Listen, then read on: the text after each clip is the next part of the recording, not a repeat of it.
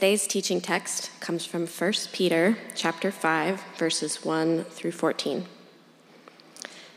To the elders among you, I appeal as a fellow elder and a witness of Christ's sufferings, who also will share in the glory to be revealed. Be shepherds of God's flock that is under your care, watching over them, not because you must, but because you are willing, as God wants you to be, not pursuing dishonest gain, but eager to serve, not lording it over those entrusted to you, but being examples to the flock. And when the chief shepherd appears, you will be proud, but shows favor to the humble. Humble yourselves, therefore, under God's mighty hand, that he may lift you up in due time.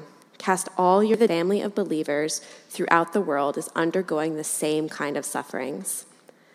And the God of all grace, who called you to his eternal glory in Christ, after you have suffered a little while, will himself restore you and make you strong, firm, and steadfast. To him be the power forever and ever. Amen.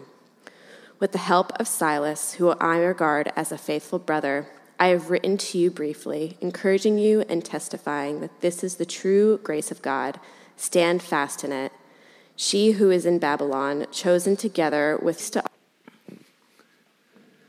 So beautiful. We have made it to the end of this incredible letter. Um, uh, so many beautiful things were coming to my mind as I was, I was uh, just hearing uh, these, these, elements of our story told and this work that we get to share together. And I just, uh, I just want to say it is truly, I truly believe that the best days of our church are ahead of us and that we're going into them together. And uh, I, I, you know, I'm so glad to be doing, doing that with you. So, there's a YouTube uh, series my kids love, uh, and, and I got caught up watching a segment of it the other day. And basically, it went like this Four people who were regularly on the show uh, were given a task. Um, they each had a, a, little work area, and they were given some wood and a, a saw and some tools, and they had a time limit of one hour. And within this one hour, they had to build a functional chair. And uh, the fifth member of the show was going to judge which of the chairs was, was the best. And so, so they begin, and you know, it's sort of like it's compelling enough that I'm actually doing something else, and I like stop, and then all of a sudden, like 15 minutes has gone by, and I'm, I'm sitting there, I'm sitting there watching it. But they begin, and right away, you can kind of tell some of them have some experience with, the, with these types of tools, uh, with these types of materials, and you can see some, some of them obviously haven't. And that's uh, you know, what makes it entertaining, seeing them struggle, seeing the difference between them. Two of the guys right away have a plan and you could see it coming together. Both of them, within you know, well before the time limit, make pretty great chairs. You could certainly sit in them without you know a, a crisis or an issue. Um, one of the guys who's like notoriously known on the show as a neat freak cleans up his entire work area and then sort of goes over and watches the other people as as as they're struggling. So the last guy is making these really messy cuts. Um, he, he's like trying to kick the wood at some point to, to, to break it. It's not coming off clean. Um, and, and, and, it's pretty funny. But you see this thing he's made, and it's, it's very wobbly. It looks like it's going to fall over on its own. You know, never mind someone actually sitting in it. So I'm walking away after like pulling myself back to real life and saying, oh, I wasn't actually trying to watch Dude Perfect right now. I was trying to go somewhere else. Um, and I was thinking though, what, what was the di- like? What's the difference here? And right, it's it's it's simple. Maybe it's really obvious. Uh, certainly, there may have been some difference, you know, in aptitude, uh, natural talent, but it was clear a few of them uh, had experience. A few of them had experience with this type of thing. Someone had shown them at some point how to use these tools and how to use them safely, or, or they had been able to watch someone do a project like this, build something like this before. It was all of them were coming to this challenge with a high level of want to. They all wanted to, to do the thing, uh, but there was a big difference in how they were prepared. And it made me it made me feel a lot of sympathy for the last guy who was re- who was really struggling. He had very clearly like never used a table saw before, and it was very dangerous to see his appendages getting close to this whirring blade, and like you know not supposed to cut towards you. I don't think, and it was it was it was scary at a at a couple of points, but.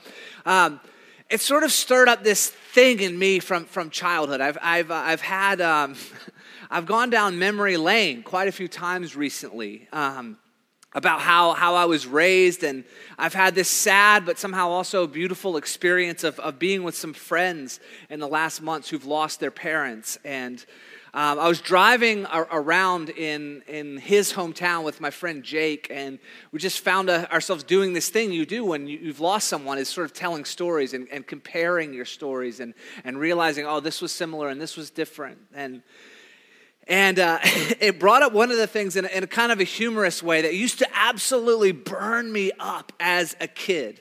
And it was when my dad would get angry with me for not knowing how to do something that he had never shown me how to do. And so if it was like washing a car or changing oil or, or organizing some part of the house, he, we would just absolutely butt heads. And he would just, he would say things like, how do you not know how to do this? And I would say things back like, How do you think I would know how to do this? Like, where do you think? You think I just came with this information downloaded into my, into my framework here? Uh, we eventually we did get to talk through and work out some of some of those differences but as a kid it would absolutely drive me up the wall i would be trying to do some complicated thing and be like does he think he's shown me how to do this and he would come behind and be very very irritated now 25 years later I catch myself doing something similar to one of my kids, and it's just like, oh, how does this happen? I have to, re- I have to remember what that felt like. Life is going to throw all manner of situations at you, not a, not a groundbreaking insight there. And we're all going to have different levels of aptitude and talent and gifting and ability, but a massive question for how we navigate the world is what are we prepared for? Discipleship, this thing that we talk about seemingly in the church and almost nowhere else. It's one of those Christian jargon words that gets used inside the walls of, of the believing community and not outside really at all. But discipleship, it's really important to know what it is because it's essential to what Jesus sent his followers out to do, to make disciples. That that's actually how you get the church to be this beautiful, shining picture, like we were seeing in the video, of, of love being expressed to God and expressed to, to our neighbors in this profound way. But is at its core a process of preparation. Discipleship, if, if you know, it, it's, it's a robust picture, but it's a relational process. So it happens together in friendship, in community, in real life relationship. It's a relational process of development and growth. If you see the, the, the, disciples going on this journey with Christ, what's happening is they're being prepared. And then he's giving them opportunities to, to see how that preparation is bearing out. And then they're processing it together. It's a relational process of development and growth. Discipleship in the church, sometimes we, we only think of it in terms of I need the person who's you know two stages ahead of me in life, who's the master of something to, to look down and mentor and bring me along. But also there's a peer-to-peer discipleship that can take place in the church where we're, we're showing one another Jesus and the way of Jesus. It's, it's a process of preparation, it's a relational process of development and growth. It's the way we show one another Christ.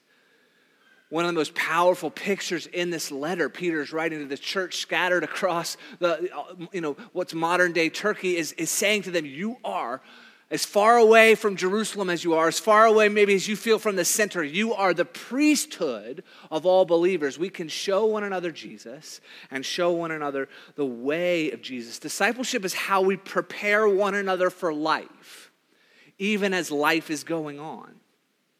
It's, it's, it's how we say, look, this is what Jesus' life actually looks like in this situation. This is what Jesus' real life looks like in our culture. In, in this tough decision, in, in, in this step of, of faith, in, in this process of repentance, as I process news from one side, you know, side that brings me joy this week, and I process an, another piece of news that absolutely blows my mind, discipleship is about how, what's the response of the way of Jesus in this? How do I show love? How do I work for justice? How do I pray? How do I live? And Jesus, uh, Peter, is closing this letter as a spiritual father. And he's been saying, I know the struggle you're going through. It's not unfamiliar to me, and I don't want you to be unprepared. As best as I can, I want you to be ready for real life as a follower of Jesus. And he says at the very end, sort of like the summary of the whole letter, I want you to know the true grace of God so you can stand fast in it. And Peter's writing from a particular stage of life. Um, you know, he says, to, he begins in this section saying, To the elders among you, I appeal as a fellow elder and witness of Christ's sufferings, who will also share in the glory to be revealed. So, Peter's writing as an elder to the sort of like leaders of the church. And we don't know everything about Peter's life, but we know a lot more about Peter's life than some other characters in the scripture. So we know, presumably, he grew up as a, a, a Jewish boy around the same time, you know, as, as Jesus, obviously, as, as Jesus was, was, was around. And at some point, he had gone through the basic training that a Jewish boy would receive. He learned Torah, and there was an opportunity for him to go on in that, in that training, but he didn't seem to have the aptitude or natural talent or ability. So instead, he was bounced out to his father's trade, and Peter became a fisherman. Normal cultural way that someone would be a disciple in his world. And yet Jesus comes to him and says, Will you follow me? And it's a long process, it's a little bit back and forth, but he drops his nets and he follows Jesus and he becomes a disciple. We know the highs of Peter's life, his courage, his faith. We also know some of the failures, his denial on the night Jesus was, was betrayed and arrested.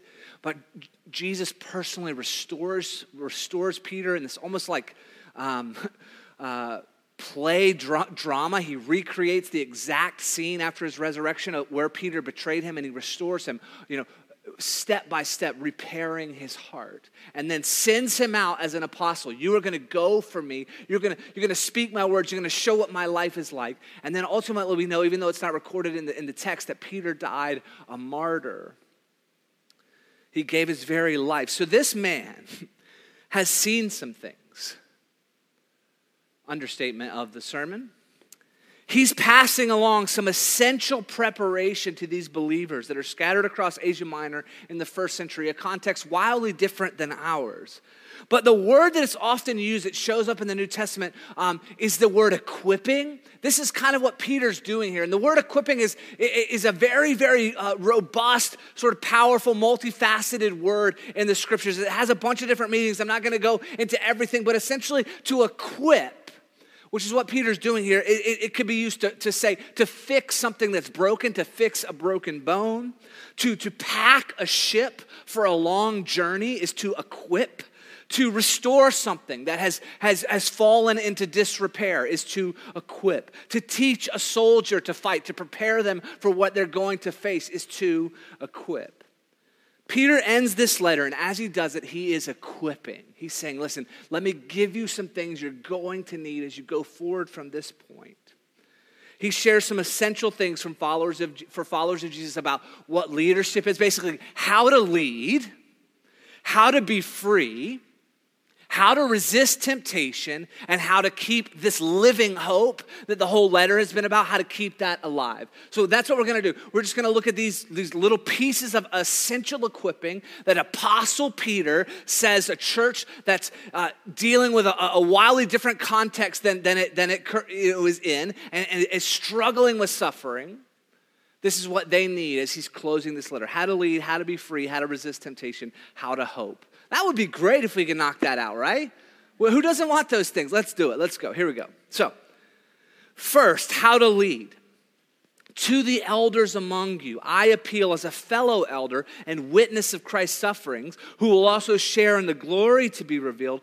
Be shepherds of God's flock that is under your care, watching over them, not because you must, but because you are willing as God wants you to be, not pursuing dishonest gain, but eager to serve, not lording it over those entrusted to you, but being examples to the flock. And when the chief shepherd appears, you will open to the whole Christian community. It's important that everyone gets to hear this job description. This is what leadership is supposed to be like in the church. This is what you're meant to hold me accountable to. My job description. Any pastor, elder, spiritual mother, or father in the church, this is. Peter has been a witness to the physical life life of Messiah Jesus. He knew his voice, he knew the rhythm of his day, he knew what it was like to see Jesus take a nap, he knew his walk, he knew his prayer life, he knew his diet, he knew um, the, the, the, how his, his, his voice sounded in calling, in correcting, and instructing, and saying, Get up and walk, and saying, The kingdom is like.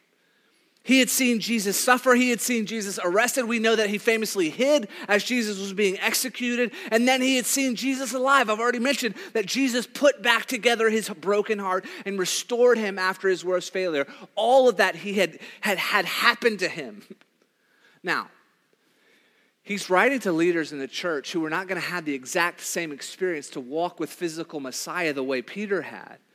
But he's giving us, still giving us a forever principle of Christian leadership. And that is we need to have seen Jesus come through for us, and, but that you have come to rely on Jesus in a real personal way and seen Jesus come through. You need, if you're gonna lead in the church, you need to know in your bones that you can absolutely depend on Jesus to come through. That doesn't mean there aren't going to be failures. It doesn't mean there aren't going to be weak moments. It doesn't mean there's not going to be gaps sometime in what you want or expect Jesus to do and what actually happens. But you need a track record with Christ.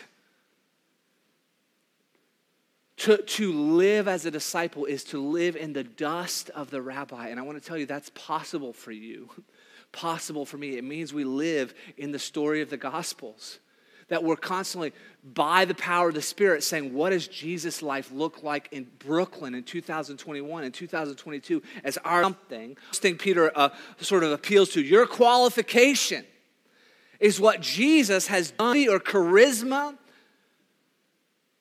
that you have come to depend on Jesus. That's your qualification for leadership in, in the church.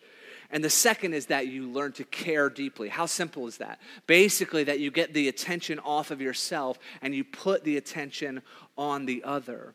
You care deeply for others in the way you have seen Jesus doing. And Peter kind of gives three pillars of this. There's so much in this. We need basically like seven weeks to break down this passage. We have less than that. We have like 20 more minutes. So uh, I'm going to fly through some things that in your small groups need to be wrung out for all the living water that's in them. But basically, Peter gives three pillars of what this caring deeply as a picture of Christian leadership looks like. And I'm going to fly through them. But the first is willingness. The second is integrity, and the third is, is, is your example. That this is the way we care deeply for one another as leaders in the church. First is willingness. Bring your motivations regularly before God and let them be shaped by love. When you find something other in the primary place of, of motivation, other than that love, you need to check yourself or you're in danger as a, as a leader in the church. It, it needs to be that our heart is becoming Christ's heart for the people around us. There's a willingness. Secondly, there's an integrity. Keep a very close watch over what you're trying to get out of your influence.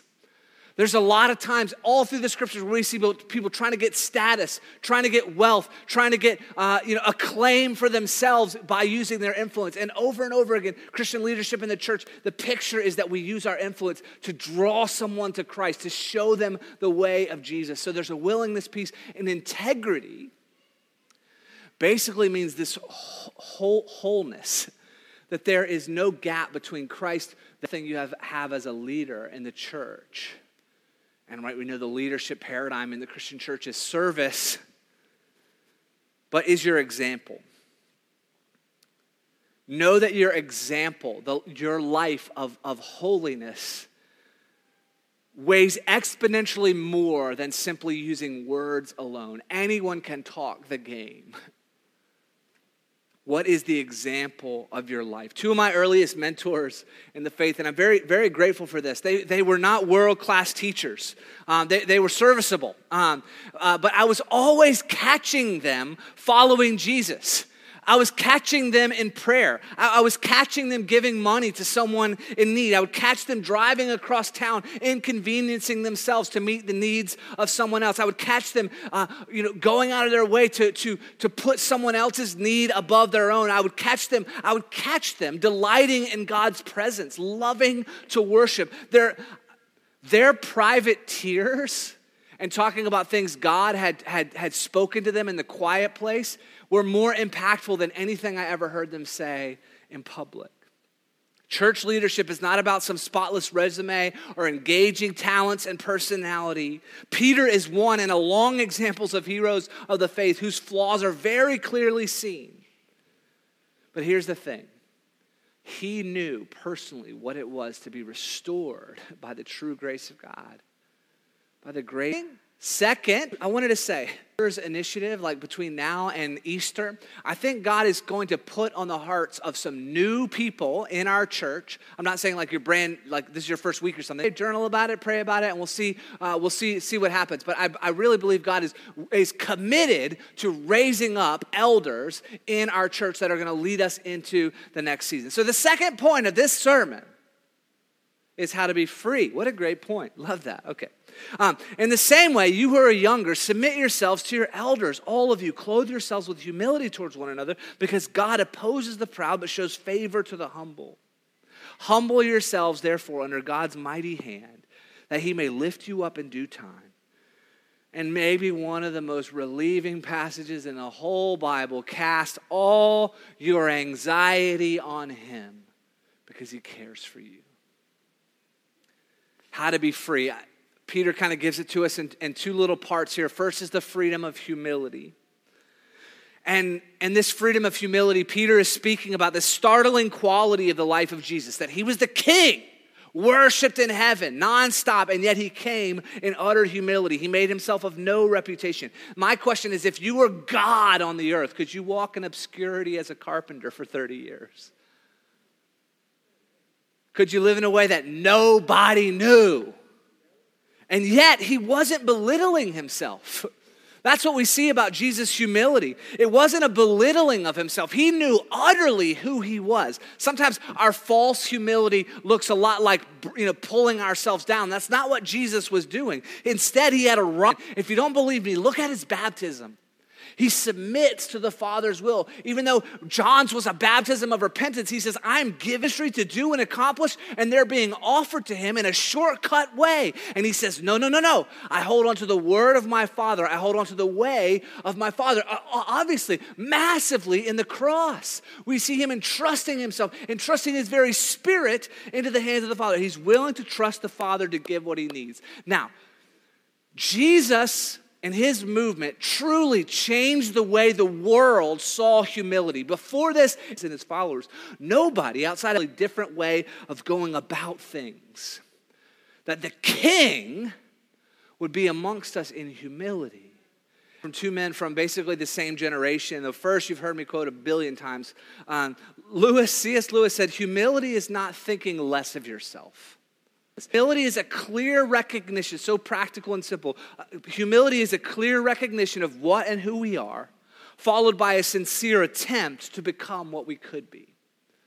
I like those two things together in a world that tells us so often to inflate our own image at every turn, in every post. That's the way to significance, is more people to know and celebrate you. There is great freedom in entrusting ourselves and our reputation into God's hands. There is freedom, church, in humility. And there is freedom in casting your cares. This little section has literally been a lifeline to me. I have I have held on to this like like you know like someone threw me a life raft and I was drowning at sea. Casting your cares on him because he cares for you. Cast all your anxiety because he cares for you. The commentators say this verb is such a strong one. It means to pick up everything that's bothering you, everything that's weighing you down, and fling them on God's back. Pick up everything that's bothering you, everything that's weighing you down, and fling them on God's back. He will carry them. He will be delighted to do so. He's quite equipped. He loves you more than you can possibly imagine. Do you think that about God? When He thinks about you, He's like, let me carry it. Let me carry it. Let me carry it. I want to. I'm delighted to. You have no idea how much I love you. This is a picture of freedom. Of course. It, it, it, doesn't mean that we don't have a, a meaningful share in working through the challenges of our lives, but we release the weight to God.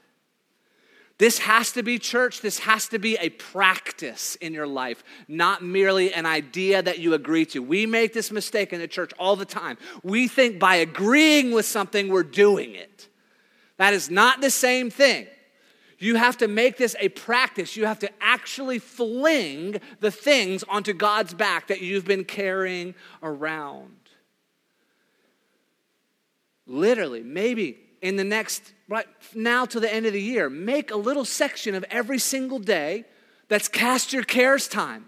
And literally take 10 minutes and just get them on God. Get them off your heart, off your mind. Have a cast your cares time in every day and learn this practice of freedom. Third, we're already to three. We're flying. You're doing amazing. How to resist temptation. Be alert and of sober mind. Your enemy, the devil, prowls around like a roaring lion, looking for someone to devour. Resist him, standing firm in the faith, because you know that the family of believers throughout the world is undergoing the same kind of sufferings. Peter is telling the church something that he knows very personally. One of the scariest moments in Peter's life is when Jesus said to him, Satan has asked to sift you like wheat, but I have prayed for you that your faith may not fail. That is not something I'm super looking forward to having Jesus say. um, is there some way around this? Could this cup pass from me, please? Um, but Peter knew very personally what it was to deal with this false and roaring lion. So he says, here's essential instructions for you as sons and daughters of God, as followers of Jesus.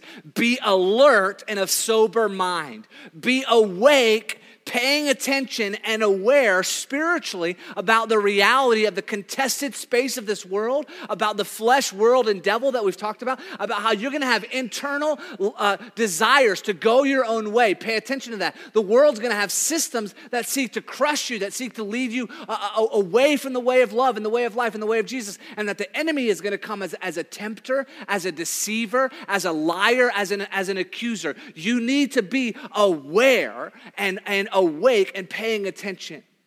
It's the opposite of where we find ourselves so often, which is exhausted and looking to numb out. Both of them look to the example of Christ in this. The enemy will come to us as a false lion.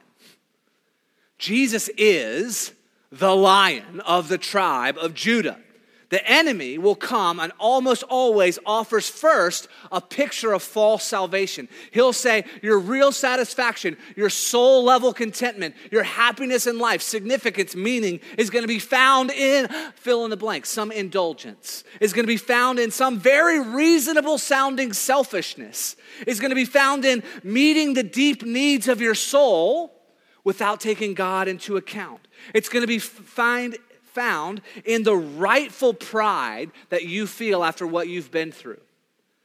You don't know what it's like to have been, and you feel that, and, and the enemy is going to say yes to that. It's going to stir that, say, let's grow that. It's going to be found in deception about who God is and deception about what God says. This is the verse, the first archetype of temptation. Did God really say? Is God really like this? It's going to be found in ways to, to live out of your own strength. Here's the thing for most of us, Satan is not going to begin asking you for worship. He's going to begin telling you you should be worshiped. And, or the opposite side, berating, belittling, and accusing you that nothing good should ever come to you. Those are the two spaces we see the enemy working. F- you know, puffing up our pride or absolutely trying to belittle us with accusation. And Peter uses a word here that the scholars say it, it, means more than simply eat. It means, it implies that this lion will simply gulp you down in a single mouthful, no time to protest or struggle, you will be gone. Here's the thing I want to say the enemy, no matter how tempting, the things he puts before us is never after your good. Jesus says the enemy only comes to kill, steal, and destroy. But Christ has come to do what?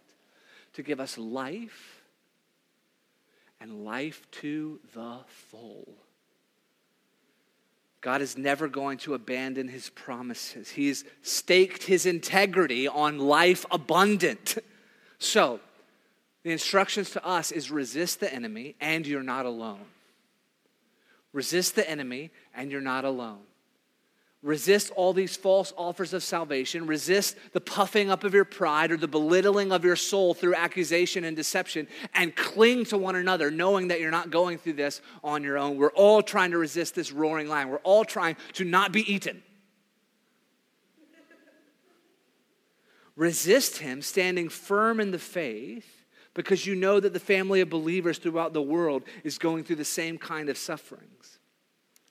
When Jesus' brother James writes basically the same idea in his letter, the book of James. He says, Resist the devil and he will flee from you. Basically, like hide yourself behind the cross, hide yourself in the authority of Christ. You don't have to come on your own authority. You come in the life, death, and resurrection of Jesus. When we deal with the enemy, we deal entirely in the authority of Christ. And so we stand behind Jesus and we say, You take it out with Jesus. That's the way we resist. That's the way we fight. It's literally to take a lie that's repeated like a ticker tape in our brain, captive, and replace it with a promise of God and give the lie to Jesus. Cast your anxiety on Him, let Him deal with that. And you say to the enemy, In Jesus' name, get away from me. That may sound bizarre to you. That is one of the ways we, we, we practice the freedom that we have in Christ how to resist temptation, and then he ends with how to hope. And the whole letter has been about this living hope, how to hope. And the God of all grace, think of how God could have defined himself anyway, one God of all power. That little while. Church will himself restore you and make you strong, firm, and steadfast. To him be the power forever and ever. Amen. Elder Jackie will sometimes tell, tell us in, in a meeting, like uh, we'll read something from the NIV, and she's like, I got to say this in how I first memorized it because our God, that ministry, I direct you to the cross. That he is literally willing to spill his blood and give his life to make this true in you, in us, as family forever. The letter opened with, I'm calling you, you've been given. new birth. You're alive in a new way, into a living hope.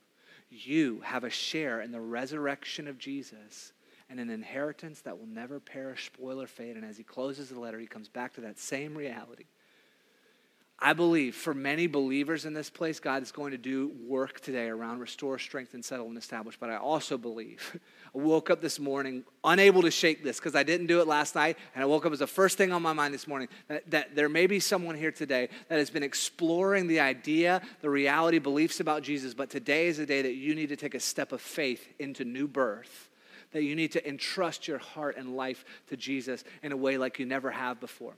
And there's something that's a little strange sometimes that Christians do, which is how do you help someone do that? It's basically like, let me give you some language for a DTR between you and God. Let's define this relationship a little bit. I want to surrender to you. I want to follow you the rest of my life. And if you don't know how to pray something like that, but you feel that stirring in your heart, I want to give you some words for a new birth prayer. Okay, here's, and I believe that the Holy Spirit is, if, this, if the Holy Spirit's prompting you and you see these words of this new birth prayer, Heavenly Father, I want to receive the new nation. Forgive me for all my sins. Fill me with your Holy Spirit. I want to live the rest of my life in the way of Jesus as your follower. Guide me all of my days and receive me into your forever kingdom. I surrender to you in faith in Jesus' name. That's a new birth prayer. I want to invite you I'm going to literally just shut up for a second.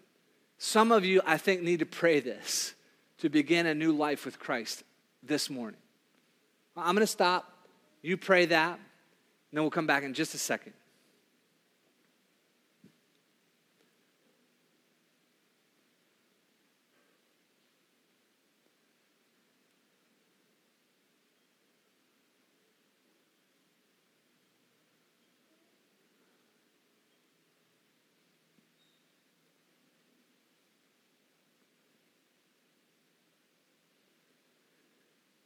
Amen. If, if in just a minute, we're, we're, we're closing, and, and in just a minute, I'm going to give you two invitations. One is if you sense God is doing something in your heart around restore, strengthen, settle, and establish. I want to invite you to pray. I want to invite you pray with someone around one of those words restore, strengthen, settle, and establish. I believe God wants to minister that to us today. Secondly, if you prayed this walk in the way of Jesus as, as a follower, to, to know what this new birth looks like in actual life. So those are our two invitations this morning is the, the, to receive the ministry of God around restore, strengthen, settle, and establish. And to, to let someone know if you've prayed this new birth prayer because we want to help you walk in the way of Jesus.